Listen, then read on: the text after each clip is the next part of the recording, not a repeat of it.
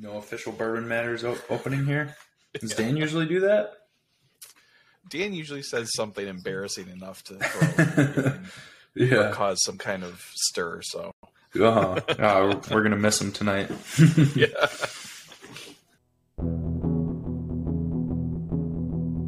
A podcast about bourbon and the ones who drink it. This is Bourbon Matters.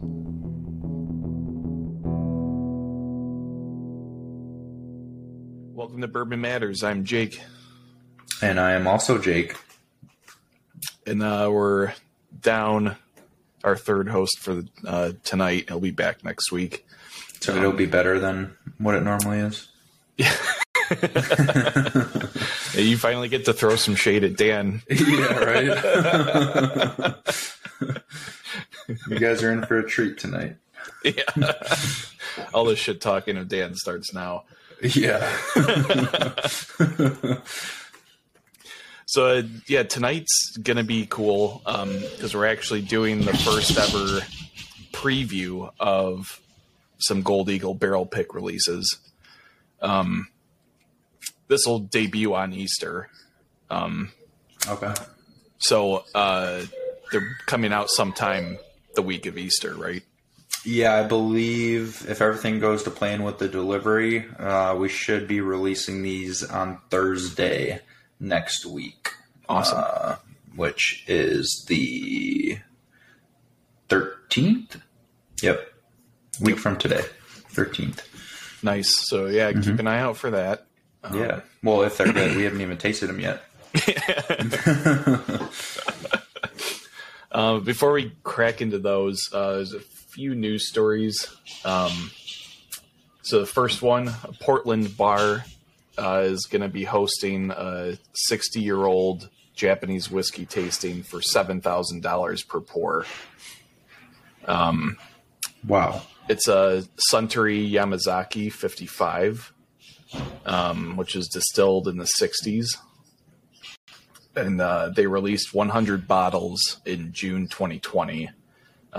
20 of those made it to the United States. And I guess this bar in Portland must have got their hands on one. So I thought this was interesting because as a liquor store owner, would you ever think that $7,000 would be worth a pour of whiskey? Absolutely not. It's hard to justify spending $7,000 on a bottle. It's hard to justify spending $7,000 on, or just even $1,000 on a bottle. I mean, I guess if you have money burning a hole in your pocket and you don't know what to do with it and you really like whiskey, you might want to go for it and try it. But yeah, no, that's just mind blowing to me. There's just so many great whiskeys. We talk about this all the time in the under $100 range that it's kind of hard to justify splurging for some of these really expensive ones. Right. And like, there doesn't seem to be anything particularly special beyond the fact that it's just old. Yeah. Which is cool. So I'm assuming the 55 is 55 years old. Yeah. I'm guessing that's what that means. Mm-hmm. Yeah. So, I mean, like I haven't tasted a whiskey that old. And if I did have unlimited income, that would be pretty cool treat to taste it and just see what it would taste like. But yeah, no, not for me right now. Yeah. Maybe we'll get a bottle and I'll put it on the bar and I'll try like a tiny drop. Well, the online prices are anywhere from about $1,100 to $950K. So, oh wow. Well, I guess if $1,100 is the original retail. Oh, sorry, no, 1,100 is the 18-year. Oh, okay. The 55-year is $950K. Jeez. That's insane. Absolutely insane. Yeah, it seems like an auction house whiskey. Yeah, for sure. Just a trophy if you don't have any, if you don't know what to do with your money. Yeah. So next, Sagamore Spirit rolls out an Orange Crush rye whiskey canned cocktail nationwide. Ooh. So the Orange Crush cocktail is rye whiskey, orange juice, lemon juice, and lime juice. With, of course, some other natural flavors.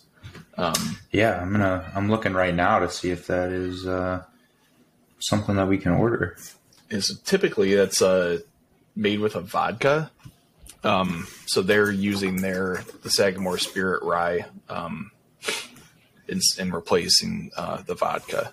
So that's kind of a neat concept. And we've been seeing, the pre-made old fashions hitting the market in the past few years, especially from bigger brands like Bullet. I think put out those the old fashioned and Manhattan pre-mades. There's a couple. I can't remember. Sazerac makes the one. I can't remember what the brand is called though. They have a couple. They have a couple like tequila ones too. Okay. Yeah, RTDs are definitely becoming a big thing. We're starting to. That's kind of the issue right now. It's like it's going back to seltzers. When seltzers first came out, it's like we can't carry all of them. There's so many, and every company is getting into the seltzer game. And now we're seeing the same thing with the RTD game. Every single distillery wants to get into the RTD game, and I don't know. I think it's a good idea if you know how to do it right. If you get a good formula down and you get the quality down, and then you have good packaging and marketing to go with it, especially in the summertime, it's just convenient and easy. If you're out on a boat or whatever, just pop open a can and have a ready to go cocktail like that. But I can never see myself doing that just at home, just because I do like the art of making a cocktail. Right. And I know most enthusiasts would probably agree with that. Yeah. It is definitely, convenient for people that either don't want to keep a bunch of cocktail, ingredients around their house or, right. Like you said, you're going to, go out on the boat or, hang out at a friend's house or whatever. And don't want to lug bottles around, the RTD cans and stuff are great. This is one where I think I'd actually try it. It actually sounds good. Yeah. Orange Crush, whiskey. I'm in. Yeah. So yeah, it's coming in at 8%. Which is, basically a beer. Mm-hmm. A good beer. Yeah, a good beer. Yeah. Yeah, so keep an eye out for that. Maybe come to Gold Eagle. We will try to get a hold of it. I'm having connectivity issues to their website, but we will try and get a hold of it. And last one for today, Edrington. Yeah, Edrington buys majority stake in Wyoming whiskey. So Edrington is a premium Scotch brand based out of Scotland, obviously. Initially they had made a deal in 2018 for 35% stake in Wyoming whiskey, and now they've upped it to 80%, which basically gives them controlling share of the company or the distillery. Yeah. Which is interesting. Wyoming, I think, is primarily single malts, right? They have bourbon. Oh, they do? Okay. Yeah. I don't know if they have a single malt. I could be wrong. But I'm pretty sure they were. I'm confusing it with another one. Yeah. It is primarily bourbon. Yeah. I know, I'm pretty sure Nancy Fraley had a help in that. Dave Pickerell might have. Oh, okay. There's been some pretty big names behind Wyoming whiskey. I don't really know a whole lot about them, but we do from time to time. I'm pretty sure we have their small batch bourbon in stock right now, okay. So we do work with them here and there. It's just Wyoming. You don't really think of whiskey when you think of Wyoming, but every state's got to have a distillery, right? Yeah. Yeah. So I just thought it was interesting. We've seen a lot of acquisitions lately. Wild Turkey, buying Wilderness Trail is a big one. And there is there was another really big one recently. Well, we're about to talk about it some more, but the MGP and Lux Row whole acquisition. So Campari owns Wild Turkey, which just bought Wilderness Trail. And it's interesting though to see a Scotch distillery purchase an American whiskey distillery. Yeah. You know, why are they trying to get a bigger footprint over here? Do they just see the boom that's happening with American whiskey and want to get in on that? I'd be interested to learn more and kind of analyze why they're doing that. Yeah. Yeah, it's interesting. I mean, it's kind of a trend across all industries that things are kind of consolidating. Right. But there's only so many brands and distilleries that, you know, can stay afloat. And obviously there's a lot of money involved and these distilleries are making a lot of money. So, yeah, you know, might as well increase your capacity and portfolio. A lot of these brands are tied to many, many other brands. Right. Going back to Lux Row, for example, again, they have 8 to 10 different whiskey brands. They make Everclear. They have, a couple tequila brands, some Irish creams. So a lot of bigger companies like that with a more diverse portfolio. Yeah. The one I was thinking of was Heaven Hill bought Sampson and Surrey, which owns, yeah. Like Widow Jane and Few and Tequila Ocho. Yep. Yeah, that's a good portfolio too. Yeah, that is interesting. So yeah, so interesting for a Kentucky distillery to expand out to Kentucky. Yeah. Is where Few is in Chicago, right? Few, yeah, is in Evanston. Or Evanston, right? And then very local to us. Widow Jane is New York, I think. New York. Mm-hmm. Yeah. So yeah, interesting. So yeah, while we can segue, we might as well to these Lux Row barrel picks in a little bit. Tell us about these. So we got 3 different Lux Row picks, 2 Ezra cash strength picks, and a Rebel cash strength pick.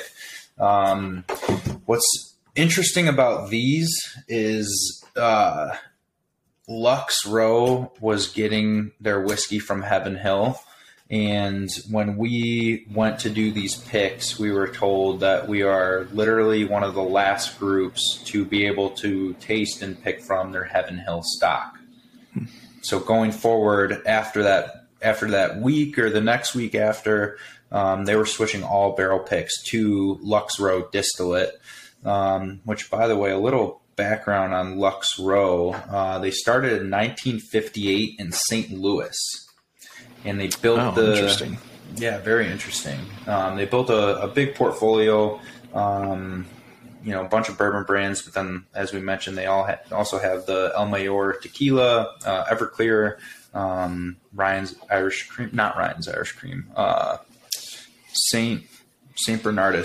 cream, bunch of other miscellaneous brands as well. But they didn't build the distillery in Bardstown until 2018.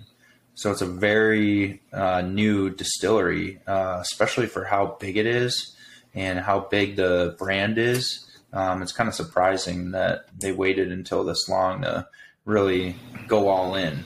Yeah, that's a really long time to be sourcing whiskey.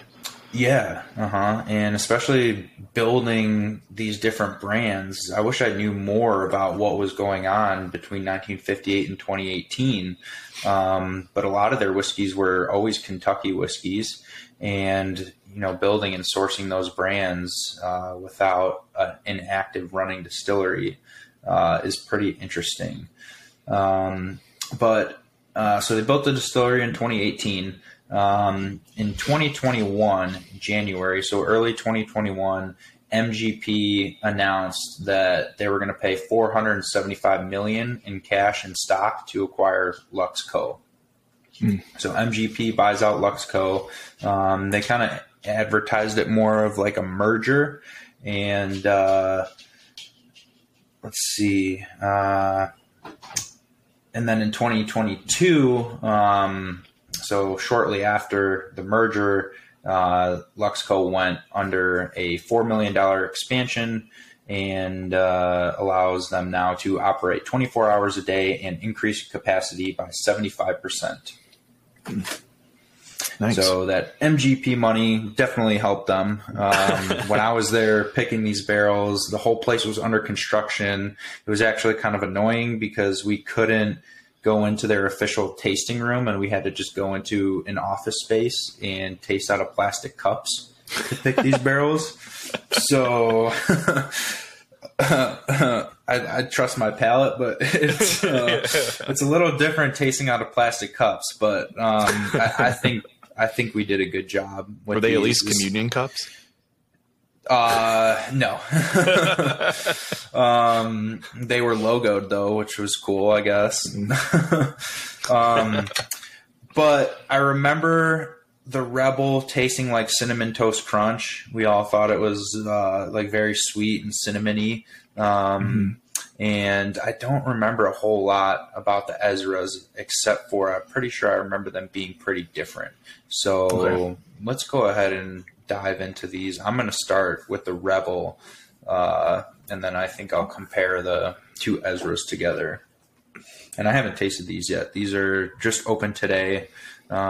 We just got a case of each in, basically just to taste them and put together some tasting notes before the whole barrels arrive next week. So cheers. Cheers.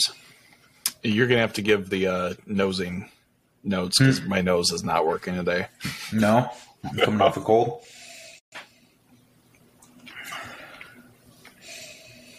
Allergies are just bad. I like some pear. Oh yeah. Definitely a little bit of cinnamon. Maybe some like earthiness, like some lemongrass. Yeah, I'm getting like lemon and the cinnamon is what I can pick up.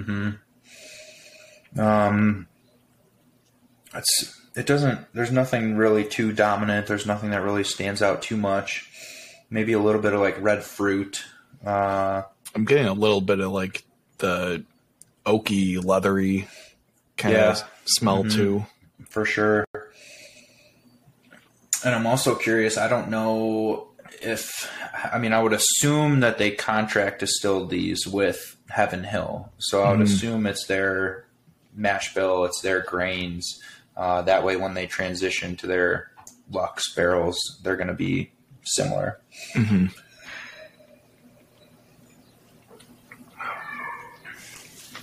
Yeah, for the this is a wheat, right? Wheated bourbon. Wheated bourbon. So yeah, for a wheated bourbon, which I mean, it is 120 proof. So your flavor profile is pretty substantial, which I prefer in a wheated bourbon. I feel like a lot of times when they're proofed down, it loses a lot of its character. And a lot of the flavor profiles just kind of get overtaken by the smoothness of the wheat. It tastes very light for 120 proof. Yeah, it does have the notes that are in it though are pretty deep. Yeah, they are. Yeah, I wouldn't say they're definitely on the lighter side of like the flavor spectrum. And like I kind of get that Cinnamon Toast Crunch type flavor going on. Yeah, it's like the cream and like the cinnamon and the sugar too, like there's some sweetness there. Most of the spice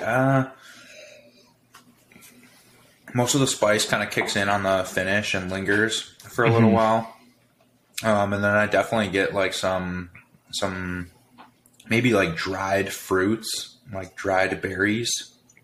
Yeah. But the finish is nice because that's like all Cinnamon Toast Crunch on the back end. Yeah. And all of our previous picks of Rebel were always 113 proof. I definitely think I like this 120 proof a little bit better. It's got a little more complexity to it. So now, did they adjust the proof, or is this basically where it came out of the barrel at? They don't say. I mean, I would assume that it's adjusted because there's no way that these are all 120 proof 120. And lined up. Yeah. So I would say, I mean, they say cask strength on the bottle, which I feel could be a little deceiving, for, especially if they are adding a little water, which I'm sure they are. There's no way these all line up at 120 proof, but yeah, maybe 120 entry proof, and the proof rose, and then they added some bottles or some water to it. 'Cause that's probably how they get away with the cash strength. Yeah. Now I did add a little water to this just to see how it opens up. I don't usually like to add water, but whenever we get a new barrel pick in, I definitely do that just to see how much the flavor changes. A lot of the nose, the aromas definitely increase with a little bit of water. I'm getting a lot of like cherry and much more berry notes. Like fruity kind of notes. Yeah. Now.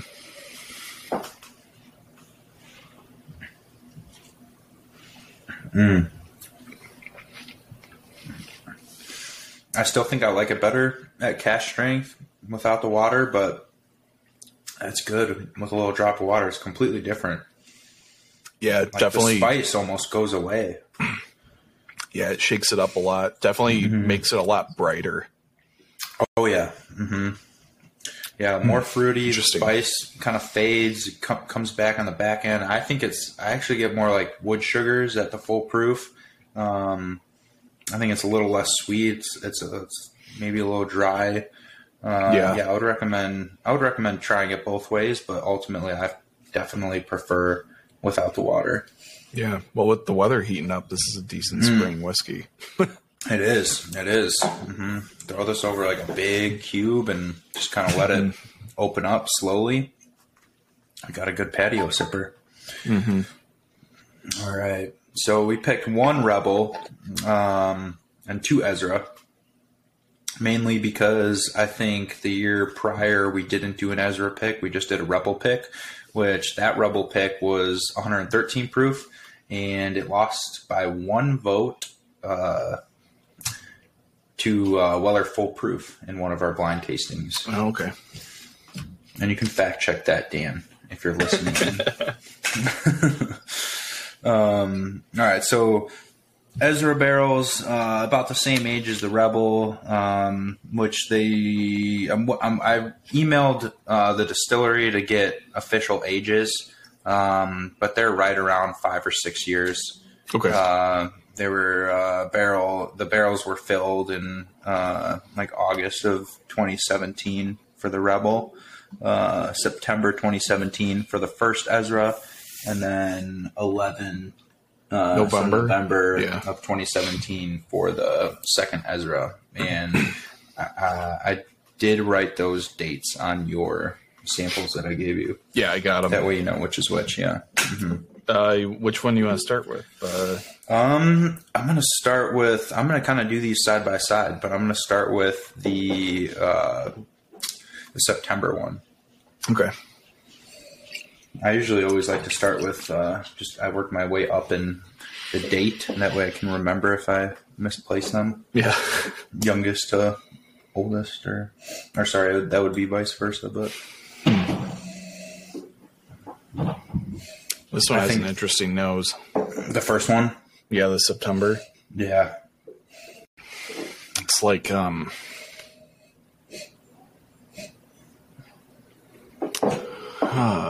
I can't place exactly The November one is a little more muted. I would definitely prefer the September on the nose.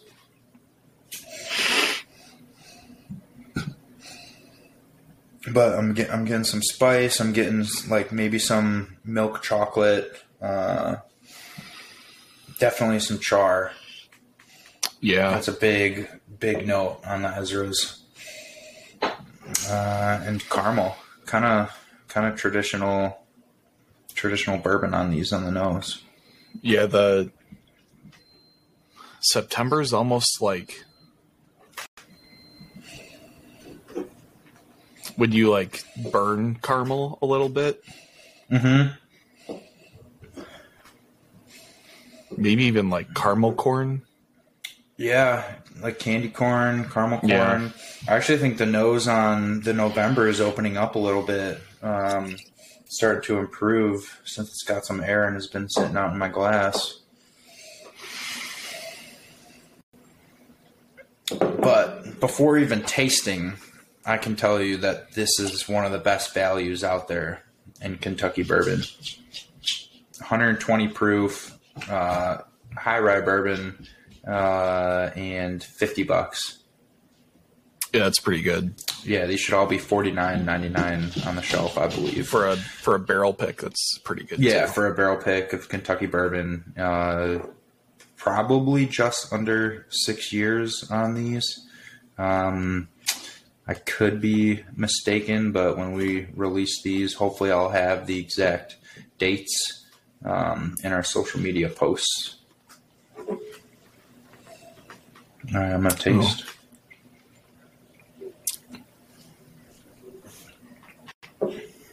Mm. The September is very, very mild for 120 proof. Oh, yeah, I was going to say the same thing. It tastes like 100 proof. Yeah.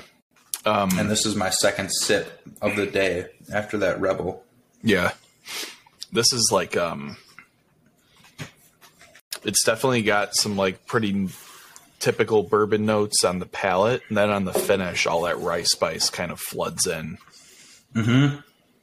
Yeah. Just like the Rebel, more of the spice comes in on the back and out front. It's just kind of like caramel, oak, and then all that spice kicks in on the back end. Wow, that's good. As if you like kind of hang out and like chew on it a little bit, mm-hmm. It gets kind of sweet, and then the finish is just all that like rye spice. Yeah, it's pretty good. And it lingers. Yeah, yeah. This it's one, decently this, long. This finish. One is. Mm-hmm. Yeah, at first it kind of goes away a little bit, but then it comes back and just hangs out. I mean, this is. A minute and a half after my last sip, and I'm still tasting it as if it were just poured into my mouth. Yeah, the Rebel had a really long finish too. Yeah, mm-hmm. I think this one is even longer. Yeah, I like this one. This one's good. All right, let's see. I'm going to dive into the November Ezra. Hmm. They're very different.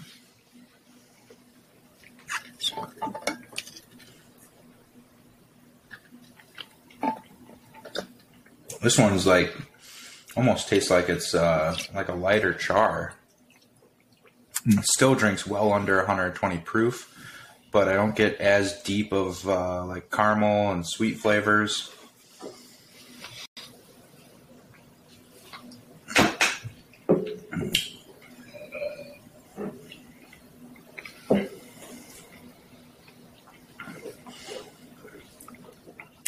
Yeah, I get kind of might even like be smoother vanilla. Than the other one.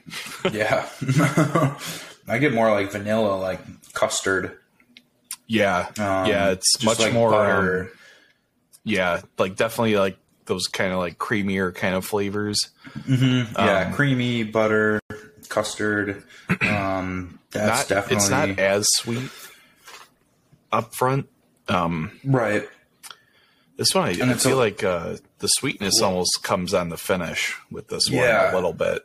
Mm-hmm. Less spice, too, I'm getting. Yeah. It's kind of just more balanced throughout, whereas the September one, all the spice kicks in on the finish. This one's just kind of mellow, more mellow on the spice, but it just lingers throughout the whole pour. And again, a very long finish. It's definitely there, but it's not as prevalent as the other one. Mm-hmm. My gosh, this tastes like 95 to 100 proof. Yeah, it's pretty remarkable how smooth this is. Mm-hmm. This is dangerous. The third one of the day, but it's there's like no real ethanol note at all in this. Even on the nose, it was you said it was pretty subdued compared to the September. Right. Yeah, I mean, there's not much ethanol to this one at all, which is I get surprising. A little more on the November one than I do on the September one, but this is really good. And again, for $50, there's not many other bourbons out there that can compete with this. Yeah. And this, by the way, this is good. I was just going to say, by the way, I think we're going to do one Rebel pick and one Ezra pick this year. But they're both going to be Adventure Club.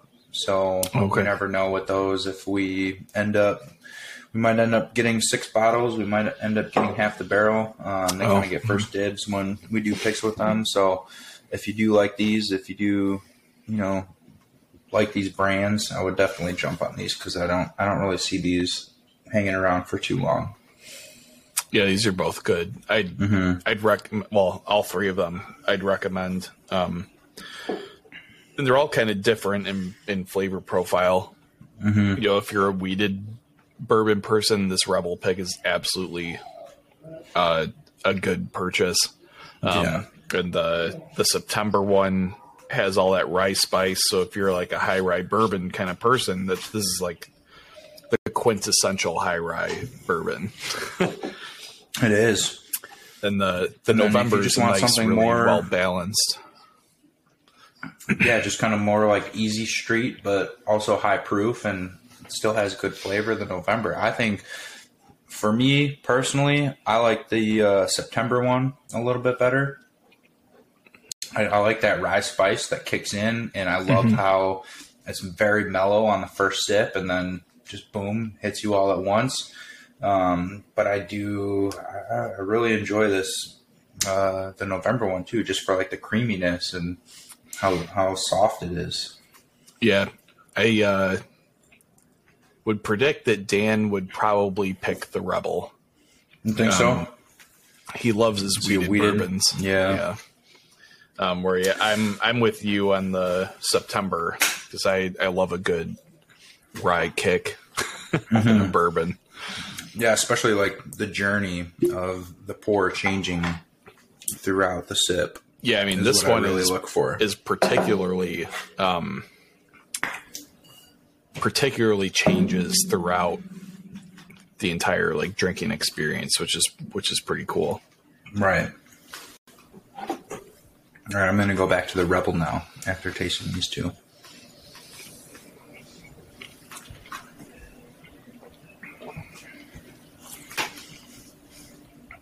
Yeah, that rice spice on the September is really excellent. Mm-hmm. Yeah, it's special. I think the high rye on the Ezra kind of hides the cinnamon aspect on the Rebel a little bit, but yeah. After a couple sips going back to it, it's kind of kicking back in. Maybe it's because I'm on my third or fourth taste now, but this Rebel also tastes like 100 proof, 110 proof at most. Mm-hmm. You won't. You don't know what the exact mash bills of any of these are, right? No, I don't. I don't know for sure. And I think they do say. But I don't know them right now off the top of my head. I sent them an email today and gave them like the barrel IDs, and they're usually pretty good about getting back to me with all the information that they can give. So hopefully I'll get all that before we post it and release it officially to the public. You looking it up right now? Yeah, so Rebel is 68% corn, 20% wheat, 12% malted barley. Right. Which is surprising because there's, for the amount of spice that's in the Rebel, you'd think there'd be some rye in there somewhere. Yeah, or like more wheat. Mm-hmm. Yeah, 20%'s not crazy. No, it's about average, but just because there is so much spice on this one, I would almost think that it's a higher wheat, because sometimes with like wheat whiskeys, you just get a ton of spice. It can really mess with you and make you think you're drinking a rye. But yeah, this one, maybe it's a, I don't know. Yeah, it's a unique mash bill. It's like the perfect amount of malt. I like a little bit of malt. I don't like the 5% malts.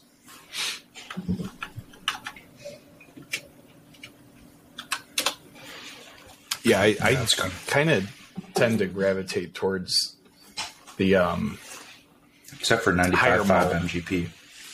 Mm-hmm. I love the 95.5 MGP. It's like the best ever. Mm-hmm. Which, by the way, so. The old Ezra 7-year barrel strength rye is remarkable. Really? That is a special pour. Yeah. Well, didn't you pour it at a blind recently? I did. Yeah. Yeah, because it was excellent. It took down the Hard Truth, which is hard hard to talk about because we love that Hard Truth. Yeah. But they're completely different because that Hard Truth just is so sweet.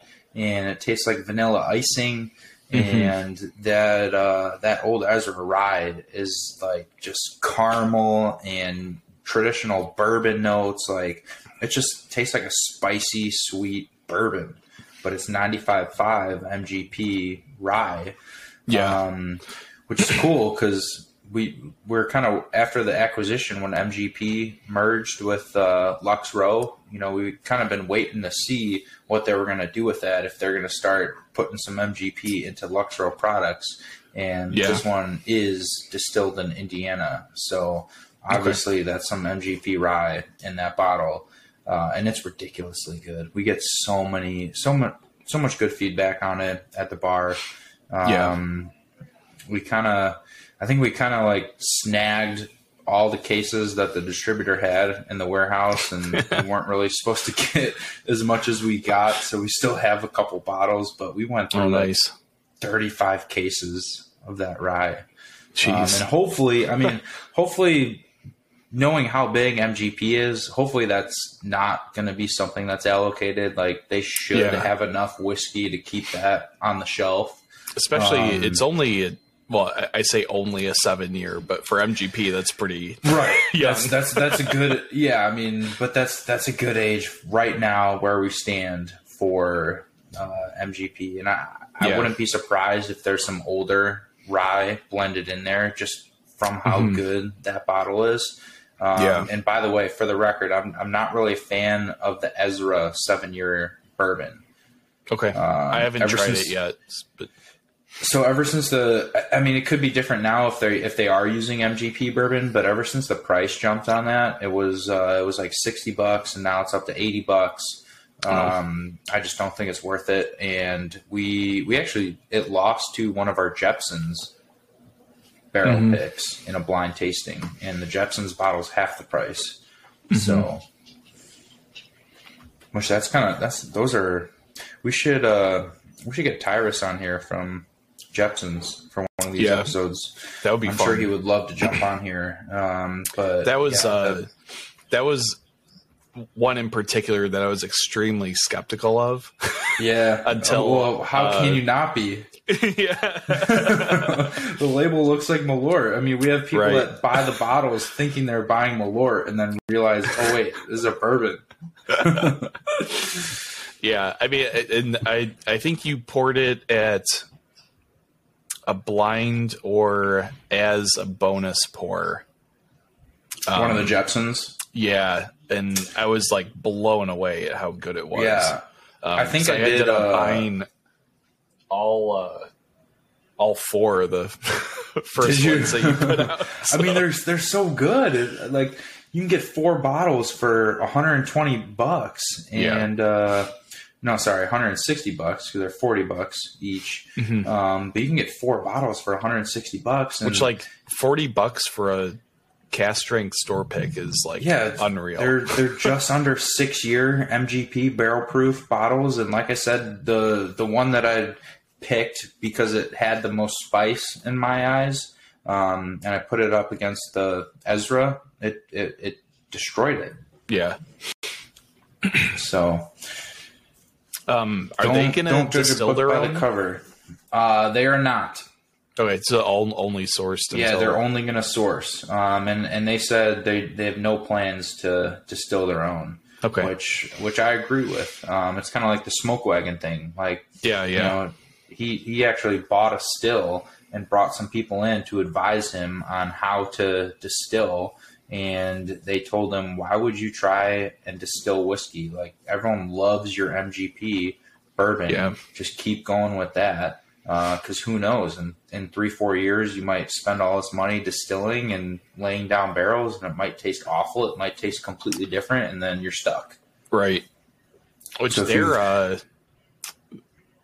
The Smoke Wagon malted rye is unreal. It's so good. You love it. I know you love it. Yeah. Mm-hmm. Yeah. It didn't do well in our blind tasting for Bourbon Matters last year, but I mean, I think I was the only one that picked it. I think you were. What was it up against? Was it the I was Reunion? Just talking about this to someone. Yeah, it was the Reunion. Which was also very, very good. Yeah. Mm-hmm. But those are very different, too. Right, yeah. The malted rye from... If you like a floral rye, then go after that malted rye. If you like a sweeter, more caramel, oakier rye, go for that Reunion. But they're both very good. They're both just very different. Yeah, most of the people there, I think, were much more in the bourbon category than so they like the sweeter rye. Yeah, I'm like, give me all that rye, like floral and spice, because that's what I live for. Yeah. So the Ezra Brooks is 78% corn, 12% rye, and 10% barley. So again, a higher barley content, which 12% rye is not anything crazy. Not as high rye as I thought. I just always get a lot of spice on the Ezra stuff. Yeah. So maybe it's just definitely the combo, shines through well. Yeah, just the combo of their mash bill with the barrels and char that they're using. But yeah, it's I think sometimes it seems like that the higher barley content can bring out some of those rye spice notes a little bit. Mm-hmm. So I want to say that the Old Elk kind of does that as well a little bit on the straight bourbon. Yeah. Mm-hmm. Although it's like, I wish I could try a cast strength version of their straight bourbon, because I feel like it would really shine some of those notes, as it's like 86 proof, right? It's pretty low. Yeah, I think it's around like 90, 92, but it's very low. Yeah. Mm-hmm. I mean, definitely under 92, especially because the rest of their lineup is like over 100 in most cases. Mm-hmm. Yeah. They don't really have anything too high proof unless it's a barrel pick, which we actually have a sour mash barrel pick coming from Old Elk, which is 8-year, and it is the first sour mash Old Elk barrel pick. Oh, nice! And that should be landing very soon, like within the next 2-3 weeks. I'm a fan of their sour mash. It's pretty good. Yeah, it's this one is extremely fruity, kind of. It was so far off profile from all the other samples that we received that we just picked it. Just they were all good, but we just picked this one just because how different it was from all the other samples. And we had 8 samples. Oh, wow. That's a lot. Yeah, it's a lot. Some 7-year, some 8-year. And this one was just like off the charts, fruity and unique, that we just felt like we had to snag it. We couldn't see it go anywhere else. So yeah, that's going to be fun to release. But I'm going back to these Ezras, and man, this September Ezra is special. Yeah, it's really good. It's really good.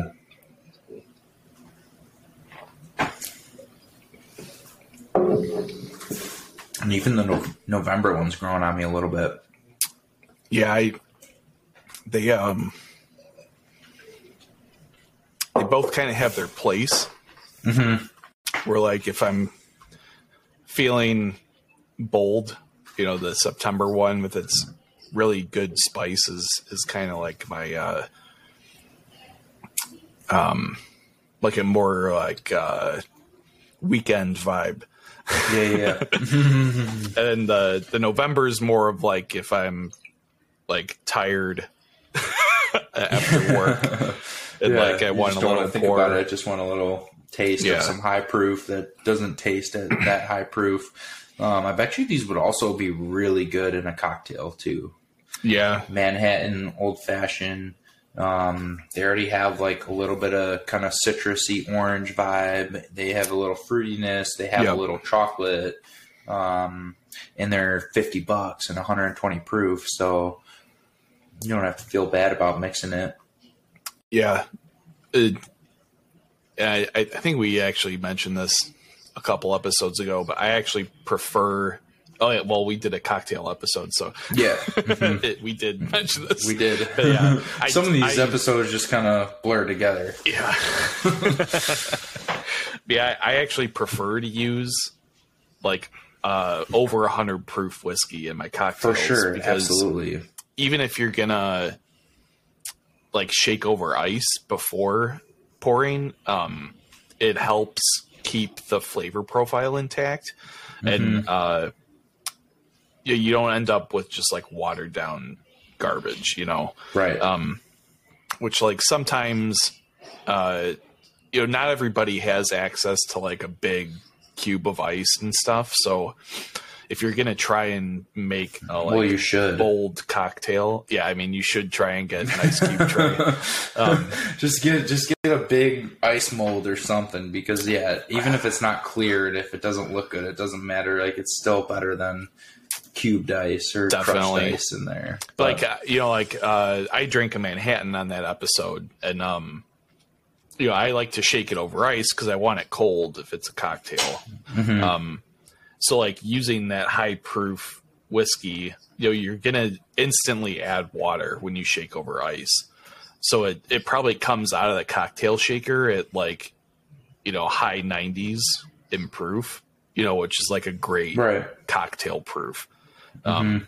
Especially if it's something that's really alcohol heavy, like a Manhattan, which is like only, alcohol, alcohol and ice. So, yeah. And I mean, like when I'm drinking my cocktails too, I kind of compare it to the journey of drinking a good pour of whiskey. Like your first sip of the cocktail, I think you should kind of be taken back a little bit. Like, ooh, this is strong. It's got some, good flavors going on. And then as the ice slowly melts, it kind of just like mellows out and opens up. And that's when the cocktail gets really good. Maybe because it's the ice, maybe it's because I've already had a couple sips. I don't know, but yeah. That's the beauty of the cocktail, is just kind of letting the ice open up all the components and meshing them together and changing a little bit as you sip it. That's my biggest complaint when I go out and order a cocktail, is it just already tastes like it's just watered down, and I'm just drinking, some whiskey and sugar juice. Yeah. So this might be controversial. Like my preferred whiskey base for an old fashioned is actually rye. Okay. I don't know what your feeling is on that. That's perfectly fine. I've had some great rye old fashions. My preference would be like a sweeter bourbon. Okay. So like Knob Creek single barrel is my favorite. Mm. It's got heavy oak. It's got heavy caramel. You get kind of like that nuttiness in there, and it's got a little bit of chocolate vibe.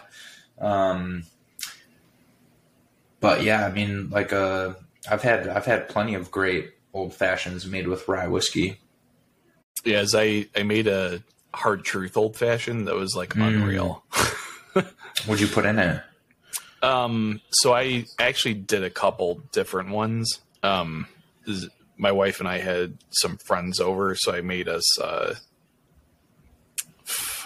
6 different old fashions. If you remember what was in it. I wrote them all down. What was in the favorite? I didn't want to forget. So I think the favorite was I did a Woodford Double Oak. Okay. Old fashioned. But I made my own pumpkin spice simple syrup. Ooh. I hope this was around Halloween time. Yeah, it was. All right, good. I'm not that willy dilly about my pumpkin spice. That one was excellent. And like the Double Oak has such like deep, like chocolatey kind of flavors. It's almost like ready to go. Yeah. So like the pumpkin spice, flavors really complemented that well. But the Hard Truth, I did. Lemon bitters and a mint simple syrup. Ooh. And that came out excellent. It already has kind of like a little bit of a minty vibe. Yeah, so I wanted to kind of boost the mintiness and because the Hard Truth has a little bit of that like citrus note too. So I thought that would be a really good pairing. Definitely. But one that I would recommend for everybody to try is if you're really looking for like a dessert old fashioned, Jack Bonded with I made my own vanilla simple syrup, and then just regular bitters, or actually orange bitters, or I actually used chocolate bitters in that. And yeah, okay. It was like an ice cream sundae. It was unbelievable. I bet. I love, so I always use maple syrup in my old fashions, like pure, real maple syrup. Yeah. I think that pairs well with like Knob Creek and sweeter bourbons. Mm-hmm. But yeah, like you can't beat a homemade simple syrup, homemade demerara. Yeah, it's so easy. It's like 10 minutes to make simple syrup. Like, anytime I have a fake simple syrup or pre-bottled simple syrup old fashioned, you can tell right off the bat, and it just doesn't compare to. Yeah, for a long time I was actually using sugar cubes, but I felt like I had to make like 2 or 3 before the sugar actually like dissolved enough that it was like enjoyable. Yeah. So like, I kind of got away from that and started using like real sugar simple syrup, like pure sugar simple syrup, and it definitely makes a difference for sure.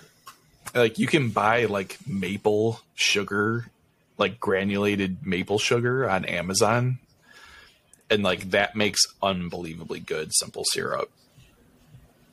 That does sound good. I'm gonna have to start making my own, experimenting with different simple syrups. I just bought like condiment bottles and just made a bunch of different simple syrups. Nice.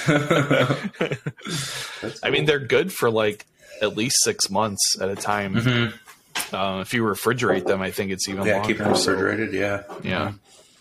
Man, this September, Ezra, if you're listening to this, be ready on Thursday or Friday next week to jump on the September Ezra. This is good. Yeah, Dan, put in your order now. Right? But yeah, I don't know. Final thoughts on the 3? The Rebel, the Ezra? I mean, I think all 3 of these are worth picking up. If I had to narrow it down to one, I'd pick that November Ezra. The September Ezra. Mm-hmm. But the November is excellent, and the Rebel's also really good.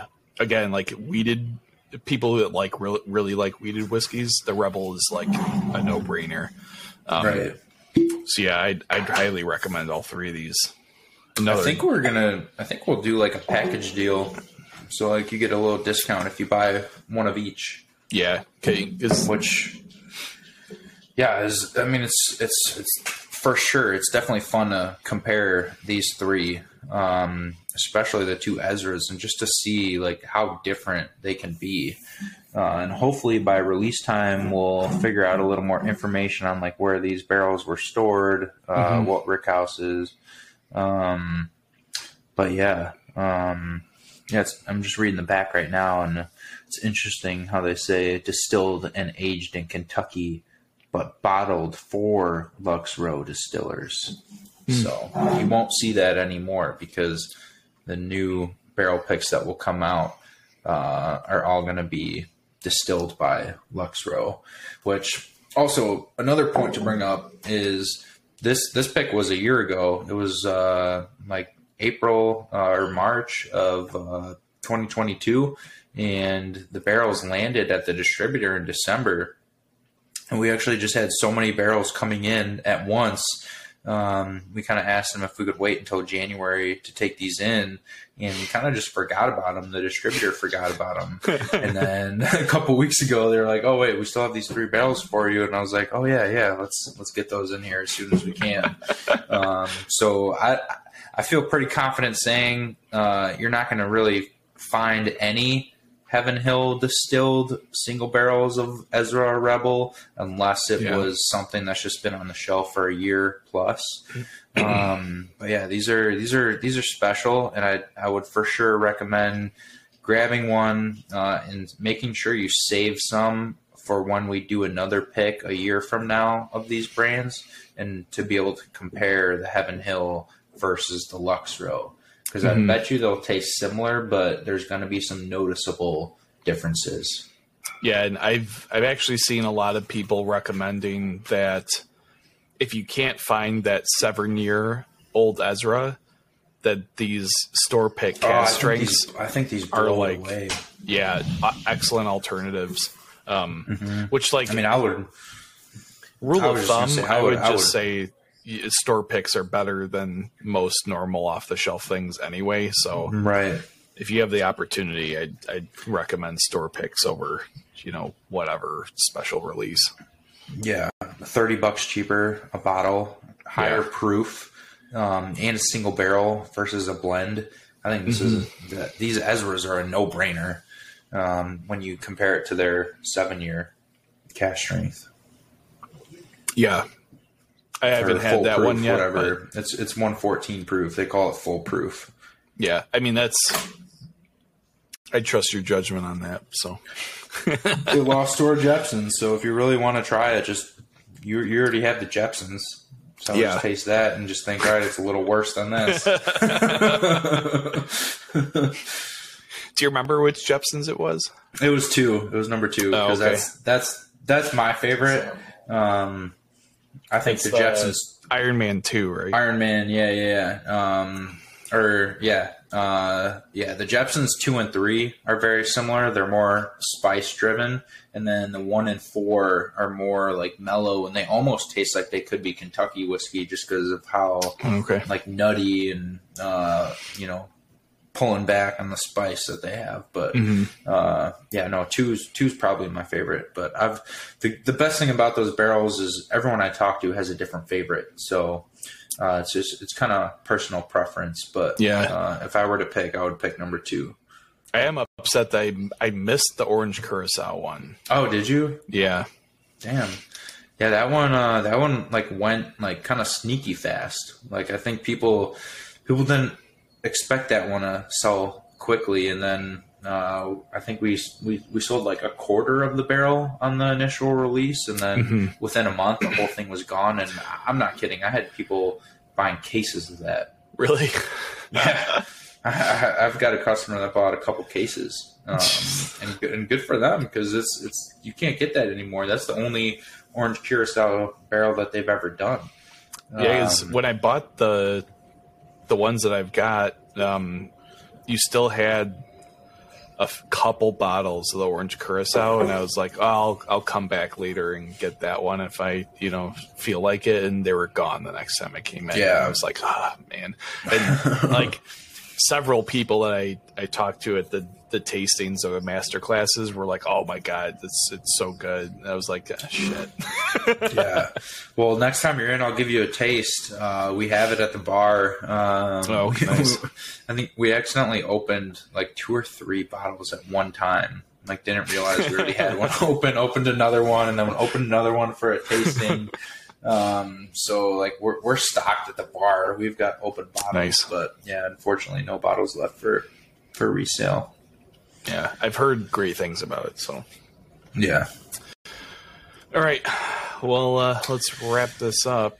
Yeah, I was going to say, if we keep going, we're going to have to split this into 2 again.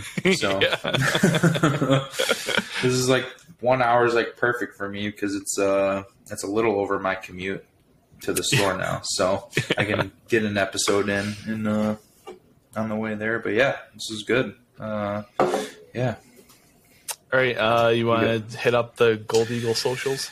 Yeah, so hit us up, goldeaglewine.com. You can see our inventory, shop for pickup, delivery within 16 miles, and soon shipping to select states. Find us on Instagram at Gold Eagle Wine. Find us on Facebook at Gold Eagle Spirits. We post every day with a picture of our new shipments, so that's how you keep up to date with what we have going on. And yeah, obviously Bourbon Matters. Take it over, Jake. Yeah. And get the app, the Gold Eagle app. Yeah. It's worth it. Yeah. Oh, absolutely. It's free.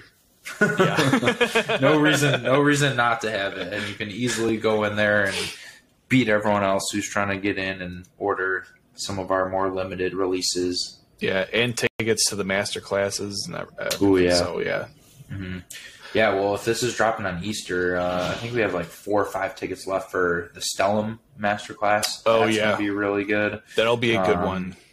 Yeah, we're going to try 6 different Stellum Black products. Which are all nice. $100 bottles. And everyone's going to get like a Stellum swag bag and Glencairn. And then the week after, we have Fox and Odin, which... everyone is going to have the opportunity to purchase their double oak bourbon, which is nice, very limited. And every time we get it, it sells out right away. And then we're also going to be the first to taste their rye, the Fox and Odin rye. Nice. So yeah, that should be interesting. They've been like blowing up the product offering that they've got recently. Yeah. Well, like they're... That their single malt came out, now a rye and then a double oak, and they're putting out several batches a year. Like pretty neat. Well, it's the same barrels and same stock of whiskey that Joseph Magnus uses, and it's the same blender that's creating Fox and Odin. Nancy Fraley's behind it all, and I think they're just trying to build up different names, different brands in the whiskey industry while they have access to these barrels. And it's definitely a brand to keep an eye on. And we're also going to be tasting some Coppercraft stuff too, which I think is highly underrated. Their offerings are all $50 or under, and they're phenomenal MGP blends. Yeah, I think I really enjoyed their rye at the last masterclass. It was pretty good. So yeah, keep an eye out for those. There's blind tastings and the normal masterclass events. So yeah, check those out. They're a blast every single time. So cool. Appreciate it. But then you can check out Bourbon Matters at bourbonmatterspodcast.com, bourbonmatterspodcast.com. Email us at Bourbon Matters if you want to see us talk about something in particular, or just tell us that you hate the show, anything. You can find us on Instagram at Bourbon Matters, Facebook as well. You can listen to us anywhere. Starting last week with the Wilson Torres interview, which I highly recommend. that was a blast. Thanks again to Wilson for checking that out, because it was so much fun. A lot of information about Castle and Key.